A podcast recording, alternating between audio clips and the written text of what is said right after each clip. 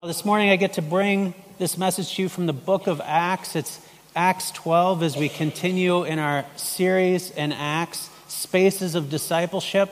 Today we'll be looking at the prison as a space of discipleship. And I want to start out with a story about a woman named Rebecca Damara. Now, Rebecca Damara wasn't in prison. She was in a, a not in a literal prison, she was in a prison of a different kind, a prison of hate and unforgiveness.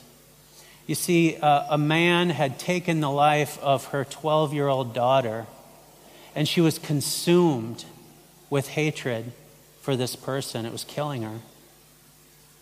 And uh, one day she was watching TV, and a story came on about a man named Gary Ridgway. It was his sentencing trial. Gary Ridgway is one of the most prolific serial killers in U.S. history.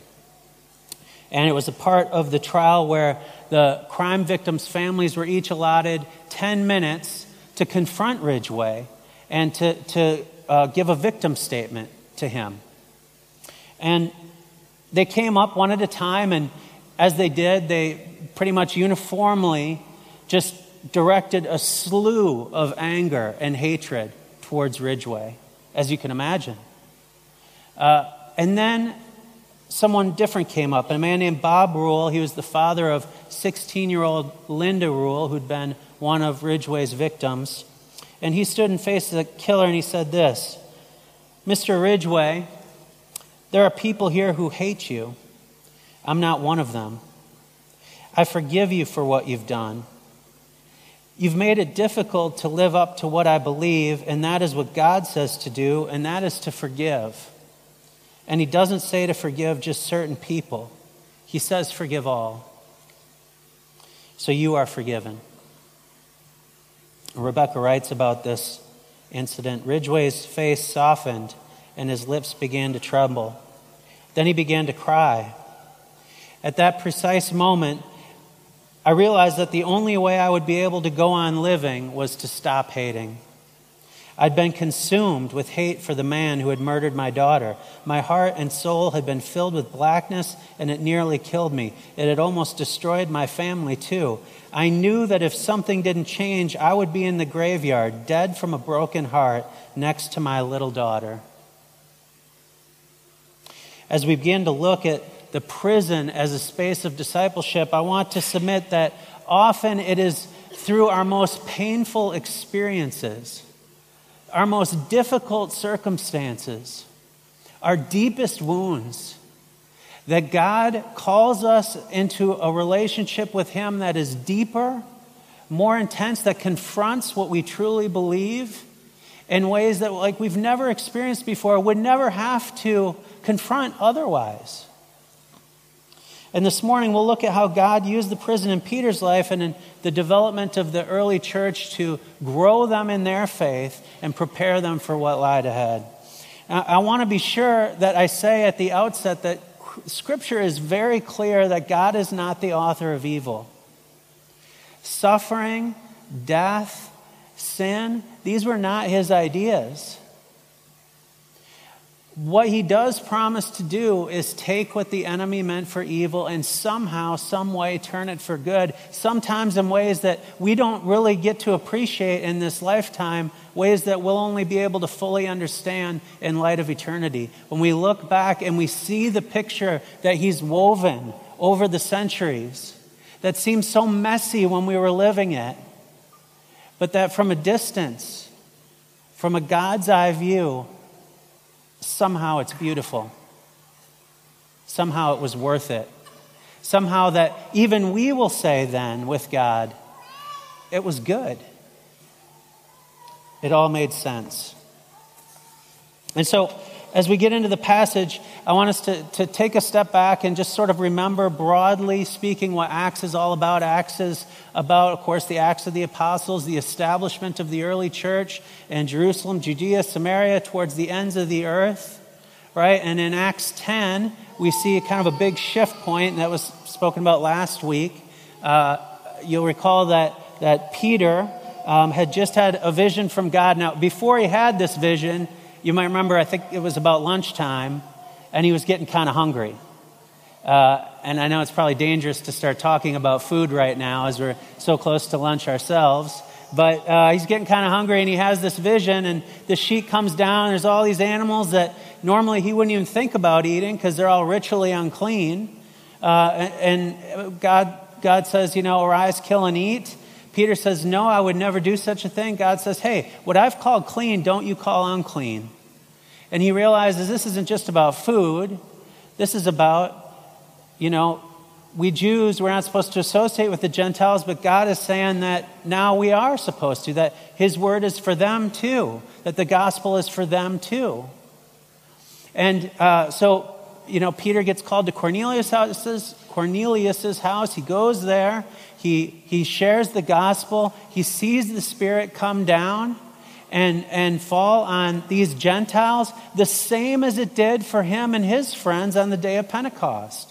And so it's really starting to sink in at this point for Peter. The gospel really is for the Gentiles too. Like he's really starting to get it. And uh, so it's, it's at that time that he, he leaves, he comes back to Jerusalem, and the church leaders there confront him. They're like, hey, what are you doing? You're not supposed to be, you know, spreading the word. You're supposed to be speaking with the Gentiles. Peter explains what happened. He explains the vision that was given to him. He takes them through it point by point. They come to accept it. They start spreading the word to the Gentiles, and the church begins to grow. People are coming from everywhere to Antioch. And it's at Antioch that they're first called Christians. And uh, the church is just blowing up. It's just, it's getting bigger and bigger. And Barnabas and Saul and all these like heavy hitters are coming from everywhere, teaching the word. They stay with them for a year. They're, they're teaching, they're preaching. Everyone's growing. The church is expanding. It's amazing. So that brings us to Acts 12, which is our focus for today. And if you have your Bible, great. If you don't, the passages will be up on the screen. You can follow along. And we're just going to teach through it. So in verse 1, it says, About that time, King Herod laid hands on some from the church to harm them. He had James, the brother of John, executed with a sword. And when he saw that this pleased the Jews, he proceeded to arrest Peter too. This took place during the Feast of Unleavened Bread. Now, we can get from the context that uh, Herod recognizes that the Jews are not too happy with Peter and James and the leader of this Christian rabble. And he, he liked to, to try and curry favor with the Jews that he ruled over. And so, to really just to do that, he rounds up some Christians. He has James put to death with, put to death with a sword, which probably means that James was beheaded. And, uh, you know, then he, then he gets Peter. And as we'll see, Peter is going to be released. But let's stop there for a minute, for a minute because, like, why is James killed and Peter goes free? Uh, I mean, James's family was probably happy for Peter's family, happy for Peter, but they had to be wondering, well, why him and not our boy? Like, why did our boy have to die? I mean, James was one of Jesus' main guys. Peter, James, and John, they were the inner circle. These guys were with Jesus doing everything together. They, were, they, they saw the miracle, they saw the dead raised, they saw the, the, the sick healed. They saw the resurrected Christ together.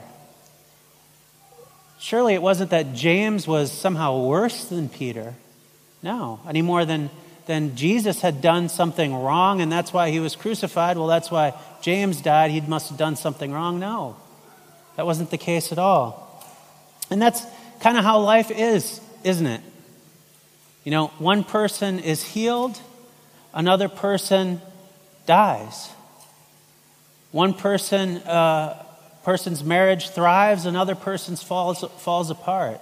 One person's career takes off despite the fact that they don't seem that talented, while another person's career tanks even though they got all the talent in the world. Like, why does this happen? Uh, and, I, and I think ultimately, at least for right now, we have to just be honest and say we don't know why that happens. We don't know the answer to the problem of evil.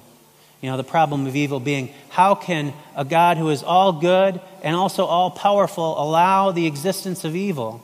Like, we don't know the answer to this question, but I, I think it's safe to say that, as I said in the beginning, when we confront these situations in life, it forces us to lean into our faith in a way that we would have never had to lean into had we not been faced with this, with this uh, situation like it did in the case of Rebecca Demora, having to forgive someone who had done something so awful, forced to conf- her to confront the reality, the spiritual discipline of forgiveness in a way that she would have never had to confront otherwise. How could she have? How could you forgive a wound so deep unless you incur a wound so deep? Uh, and we'll see in the passage ahead that the same is going to be true for, for Peter in the early church. In verse 4, moving on, when he had seized him, he put him in prison, handing him over to four squads of soldiers to guard him. Herod planned to bring him out for public trial after the Passover, so Peter was kept in prison, but those in the church were earnestly praying to God for him. So, propelled by this crisis, the believers have gone into action, right? They didn't start a, a theological debate over why this was happening. They didn't split into factions. They didn't begin fighting amongst one. Uh, amongst one another. No, they, they came together in unity. They gathered and they prayed. They used their various gifts. The passage doesn't go into it, but I imagine that some of them cooked. Some of them called everyone together. Some of them probably comforted one another. You know, they, someone probably donated the meal. Like they each had a part to play and they played it. They came together as the body of Christ to do what the body of Christ is meant to do. And that is to work as one, one body, each one playing their part to meet a need in the community. When suffering came, they didn't abandon their faith, they came together. And that's what we're called to do. Moving on in verse 6. Uh, at that very night, before Herod was going to bring him out for trial, Peter was sleeping between two soldiers, bound with two chains, while guards in front of the door were keeping watch over the prison. Okay, so we got four squads of Roman soldiers, four soldiers to a squad, set 16 soldiers watching him, one chain to each wrist He's meant to be executed the very next day, and he's asleep. Uh, now, Peter doesn't have a great record for staying awake when he's supposed to. Okay, I, w- I want to say, you know, like maybe he's just a really sound sleeper. I don't know. That seems like a bit of a superficial explanation. Uh, but it's true, on, in the Garden of Gethsemane, when, when Jesus was arrested, Jesus said, Hey, stay awake with me and pray. And, and Jesus comes back and, and Peter's sound asleep. But I think it's possible that while Peter seems to be sleeping peacefully on the outside here, it's because on the inside, he has abandoned himself completely to the will of God in his life. I, think that he's thinking that James has been beheaded and, and I'm next, and this is it. I think he's probably reflected on by now all the miracles he's seen. He's, he's reflecting on the, the fact that he's seen Jesus raise people from the dead. He, he's seen the resurrected Christ himself on the shore, reinstating him after he denied Christ three times, feeling the guilt of his his unbelief, them feeling worthless, feeling like he didn't have anything to offer. And Jesus says to him, No, on you're Peter, the rock, and on this rock I will build my church. And, and he's remembering that. And I think at this point, he's sleeping peacefully because he's saying, I can trust Jesus even with my life, even though they put me to death, I will live. And, and I'm sure it was not comfortable in that prison. And, and I'm sure he, there, may, there may have been some fear. I don't know. It would make sense if there was, but, but he's asleep. I think if falling asleep in Gethsemane is an example of the weakness of his flesh, then his sleep here in prison exemplifies the strength of his faith that Jesus has overcome even death itself. And we, we can get a hint of that because 20 years later, sitting in another Roman prison that he would not escape from, he would be crucified. He writes these words. In, uh, in 1 Peter 1 6 through 7, he says, By his great mercy, he gave us new birth into a living hope through the resurrection of Jesus Christ from the dead, that is, into an inheritance imperishable, undefiled, and unfading. It is reserved in heaven for you, who by God's power are protected through faith for a salvation ready to be revealed in the last time. This brings you great joy. Although you may have to suffer for a short time in various trials, listen to this such trials show the proven character of your faith, which is much more valuable than gold gold that is tested by fire, and even though it is passing away and will be, bring pr- praise and glory and honor when Jesus Christ is revealed. I think it's safe to conclude that God used these experiences in Peter's life to prepare him for the next 20 years of ministry where he would face persecution as the early church was founded and established, and, and he would go through many more trials. And, and God used this time to prepare him in a way that he would not have been prepared for otherwise. And it was not pleasant, and it's not fun. And I personally don't like suffering. If I can avoid it, trust me, I will. But I can't deny, I cannot deny that God has used it in my life to strengthen my faith. I just can't deny it. I don't like it. I wish there was another way. And that's what he's doing with Peter here. Moving on, verse 7. Suddenly an angel of the Lord appeared, and a light shone in the prison cell.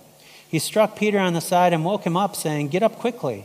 And the chains fell off Peter's wrists. And the angel said to him, Fasten your belts on and put on your sandals. And Peter did so. Then the angel said to him, Put on your cloak and follow me. This reminds me of getting my kids out of bed in the morning and trying to get them to school. But now put your shirt on. Now put your pants on. Now you need socks. Now you have to eat breakfast. Now, come on, now we have to get your shoes. Where's your bag? You know, an angel of the Lord has shown up in his cell, and it seems like Peter needs some prodding to get going. I mean, yes, he was sleeping, but it's like he's not getting his mind around what's happening here. Like it's really time to get up and go. The, the chains are gone. You know, and like in the song we, we just sang, the chains are gone. You've been set free. But he's still kind of in a daze. Sometimes you have to get up and you have to shake off the chains that God has opened and start moving towards the door because it's time to leave the prison. Verse 9 Peter went out and followed him. He did not realize that what was happening through the angel was real. He thought he was seeing a vision. After they had passed the first and second guards, they came to the iron gate leading into the city. It opened for them by itself, and they went outside and walked down one narrow street when at once the angel left him. When Peter came to himself, he said, Now I know for certain that the Lord has sent his angel and rescued me from the hand of Herod and from everything the Jewish people were expecting to happen. Like, this is so good that it's almost like I mean, Peter's saying this to himself. You know, Peter is saying to himself, what, like, I'm not going to die. I'm actually been set, God has set me free. He, he's saying this to him. It's like he's trying to convince himself to kind of get with the program here. Uh, verse 12 When Peter realized this, he went to the house of Mary, uh, the mother of John and Mark where many people had gathered together and were praying. When he knocked at the door of the outer gate, a slave girl named Rhoda answered. When she recognized Peter's voice, she was so overjoyed she did not open the gate, but ran back in and told them that Peter was standing at the gate. But they said to her, You've lost your mind. But she kept insisting that it was Peter, and they kept saying, It's his angel. Now Peter continued knocking, and when they opened the door and saw him, they were greatly astonished. He motioned to them with his hand to be quiet, and then related how the Lord had brought him out of the prison. He said, Tell James and the brothers these things. And then he left and went to another place. Now, the Jews believed that uh, people had a guardian angel and that this guardian angel kind of would resemble them a little bit. So, it's just interesting to me that here they've been gathering and praying for Peter's release, and they would sooner believe that it's his guardian angel at the door than it is actually Peter at the door, the one who they've been praying to be released. Like they'd rather believe it's his guardian angel, not that God had actually answered their prayers. Uh, this reminds me of a time when we were getting ready to move to Scotland. It was a little more than four years ago. And uh, we're, we're, my wife and I were in the front yard of our house. And so, um, like, our house is behind me. And then there was a tree in the front yard. And then the, the street and a street light out there. And uh, I was praying, sort of praying, sort of wondering, like, us moving to Scotland, God, is this really what you want? Does this, does this please you? Is this pleasing to you, what we're doing? And I mean, this is kind of a silly example, but I turned around, and the way that the light from the street was shining through the leaves of the tree created, a, you know, like a happy face emoji? I mean, it was like somebody had stamped a happy face emoji on the wall of our house. Right when I'm wondering, God, is this pleasing to you? And I've been out there a hundred times, and there's never been a happy face emoji on the front of my house. But that night there was. And right then, when I was wondering, God, is this pleasing to you? I mean, I rub my eyes, I'm looking at it, I'm like, am I really seeing this? It stayed there for as long as I looked at it. And I just think that's how it is sometimes when God answers our prayers. You know, things happen, they line up in just such a way, just the right combination of things happens to make what seemed completely impossible possible. And we want to just write it off to coincidence. We want to write it off to circumstance. We want to rationalize it. I want to think of some logical explanation instead of just accepting that God has moved in our lives in a way that is powerful and, and undeniable. So, uh, I think there's a lesson in there for us.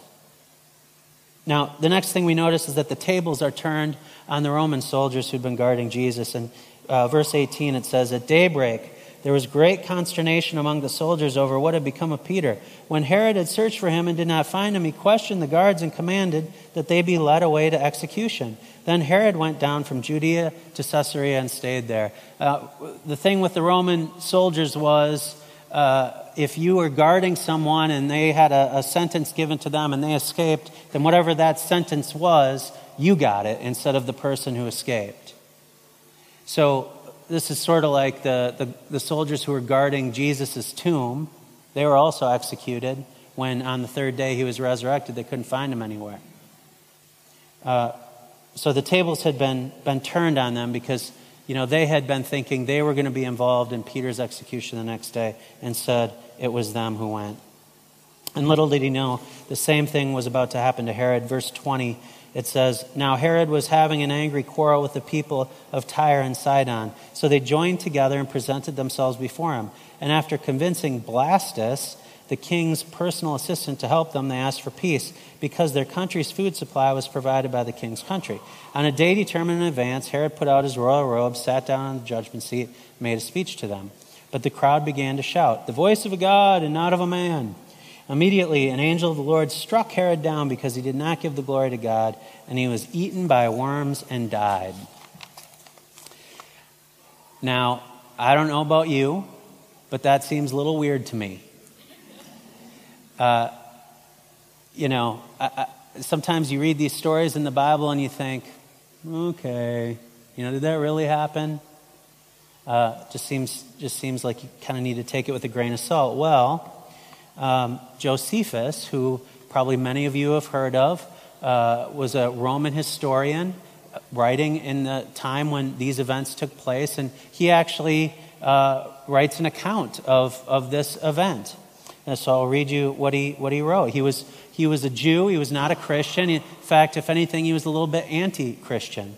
So he wrote this On the second day of the spectacles, he, he, referring to Herod, put on a garment made wholly of silver, of a truly wonderful texture.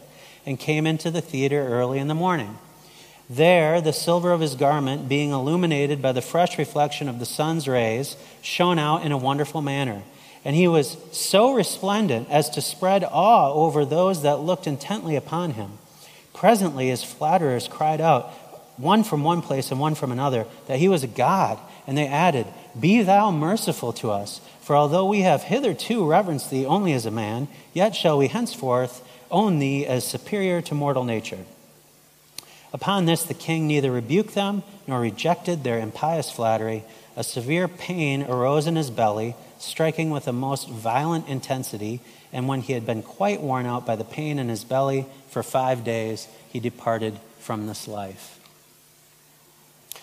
Josephus' account combined with Luke's might, uh, might have us think that it was some kind of an intestinal parasite or something that struck Herod uh, at that moment. But, you know, it's, it's these kind of, kind of extra biblical evidence that I think God allows us to discover at times to, to just to validate His word because He knows we need it.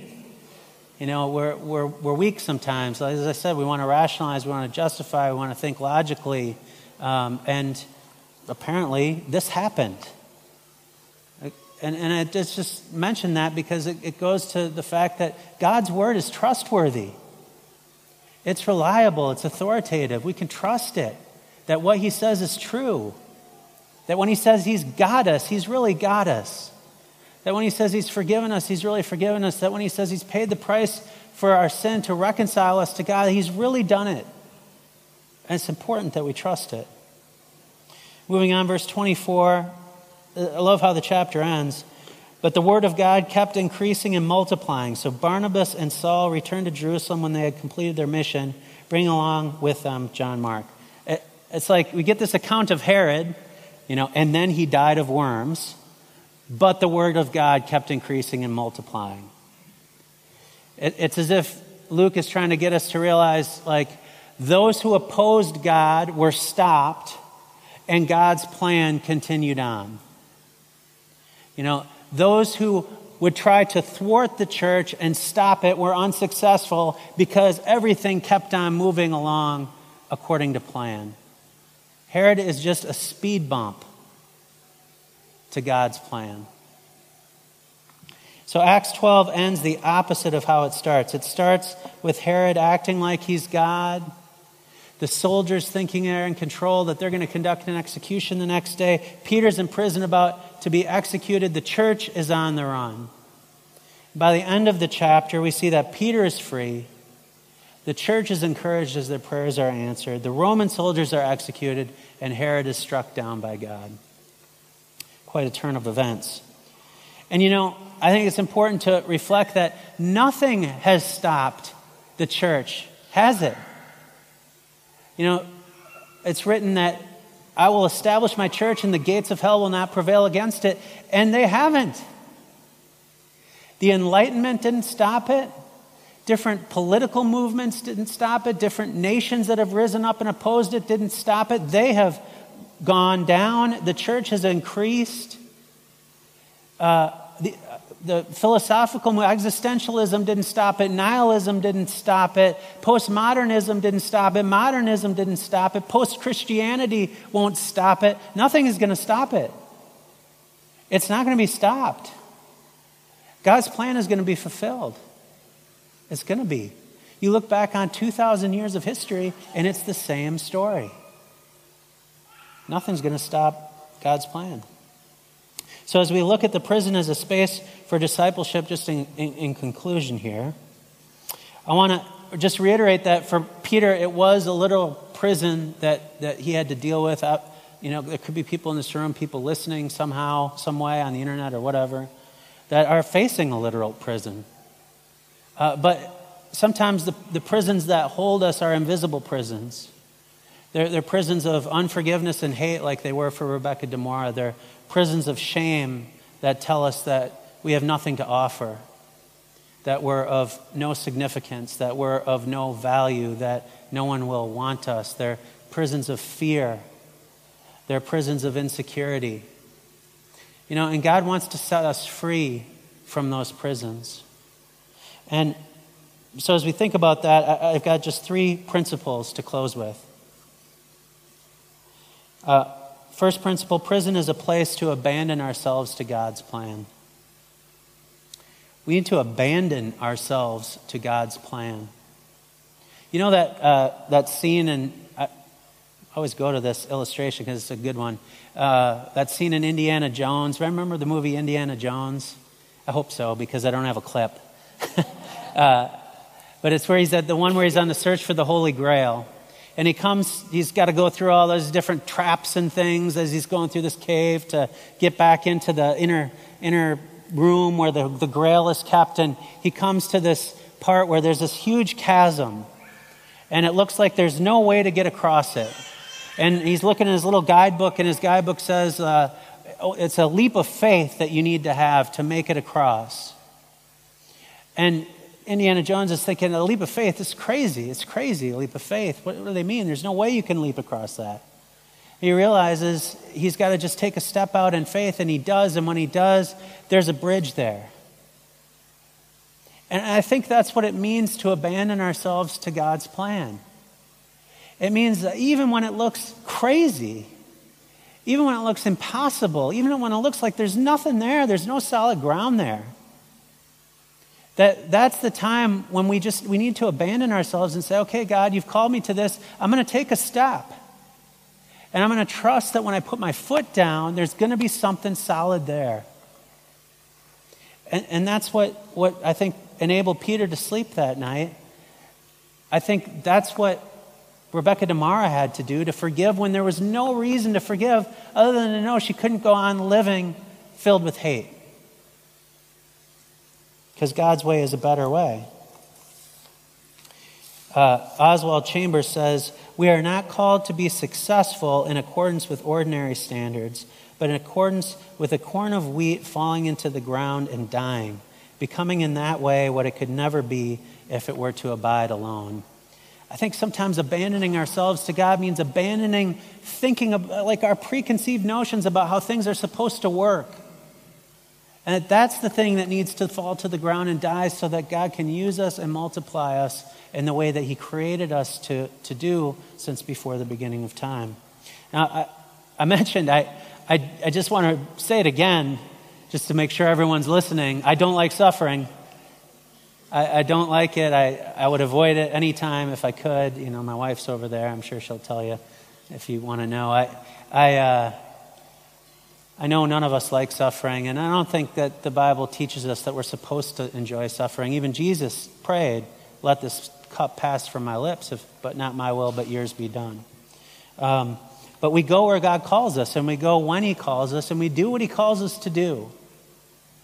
And then we wait to hear from Him, and we do the next thing. And, and that's what it means to be abandoned to God. Next uh, principle prison is a place of prayer. Prison is a place of prayer. You know, it's not that we only pray when we're in prison, but there are few who don't pray when they're in prison. Uh, we in prayer we speak to God and He speaks back to us, and it's like my kind of trite example of the, the happy face on, on, on my wall of my house. Like I'm talking, and God's listening, and something happens and, and I pay attention to it and I, and I accept, like, God, this is from you. And then I move forward. And, and that's life with God. And that's definitely life in prison. We, we, we talk, God answers, we listen, we look at the way that He's orchestrating things in our lives, and we take a step forward in faith. Soren Kierkegaard wrote, Prayer does not change God, but it changes him who prays. God, He reiterates us as we pray. He makes and unmakes us as we pray. He molds us, He shapes us. He calls our attention to things that we would have missed otherwise by having other believers speak to us and comfort us in prayer. Third principle, final one if you don't get anything else out of this, I pray you'll really get this. Prison is a, pr- a place to remember that Jesus is the key that opens the lock. And what I mean by that is, Jesus is the one who sets us free. It is His word and His spirit that sets us free. So, what do you need to be set free of, from? What is holding you back? What is imprisoning you? What is it? Are you dealing with guilt? Because Jesus paid the price for your sins, He paid that debt. Are, are you dealing with shame? You think you're unworthy? You think you're not valuable? Well, Jesus thought you were valuable enough to die for. He says that He created you for a plan. He's, he's got a purpose for your life. He's given you gifts to, to fulfill that purpose. He's given you the ability to, to walk that out. Uh, are you dealing with unforgiveness? Because Jesus taught us how to forgive. Even when the person that we're forgiving doesn't deserve it. Are you, do, are you tired of striving for your value or significance? Well, God's word says cease striving. Know that I'm God. Rest in me. Now, I know that there are some listening who uh, are in the middle of it right now, in the middle of the suffering, in the middle of the pain. And these spiritual truths might be hard to hold on to when you're in a time like that. I, I, I know that. And that's where the body of Christ comes in, the church. And we're blessed to have a church that is great at coming around us when we're struggling. See, when you're, when you're struggling, when you're suffering, you don't have to do it alone. That's why God has given you a body of Christ to, to be a part of, to plug into. Don't isolate.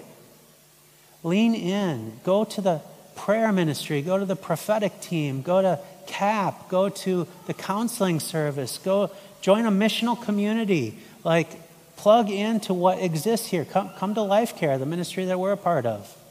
You don't have to do it alone. You need people around you who can remind you of these truths, who can comfort you, who can listen to you, and who can be the hands and feet of Christ to you. And that's the power in the body of Christ. But I'll tell you, you can put your faith in Him to see you through this, whatever it is. The gates of hell have not prevailed against his church for 2,000 years, and they're not gonna. And nothing is gonna derail his plan for your life either. It's one way or another, he has got you. And he's not gonna let you go. So I'm gonna close in prayer. And uh, just bow your heads with me. Lord, we love you. And um, God, we, none of us like to suffer, but we trust you in our suffering. We trust that you've got us, that you've got a plan for us. And uh, God, I pray, pray for those who are suffering right now that you would bring people around them to love them, to care for them, to remind them of, of how much you love them, and to remind them of your plan for their life. And um, to just offer practical help and support. And God, I pray as a church we would be a, a place that we would be known throughout the city, throughout this country, throughout this world, even, as a place that helps people discover the freedom that they have in your Son, Jesus Christ. Not just freedom from sin, but freedom to live an abundant life, the life that you've created us for. So we love you, we praise you. In Jesus' name, amen.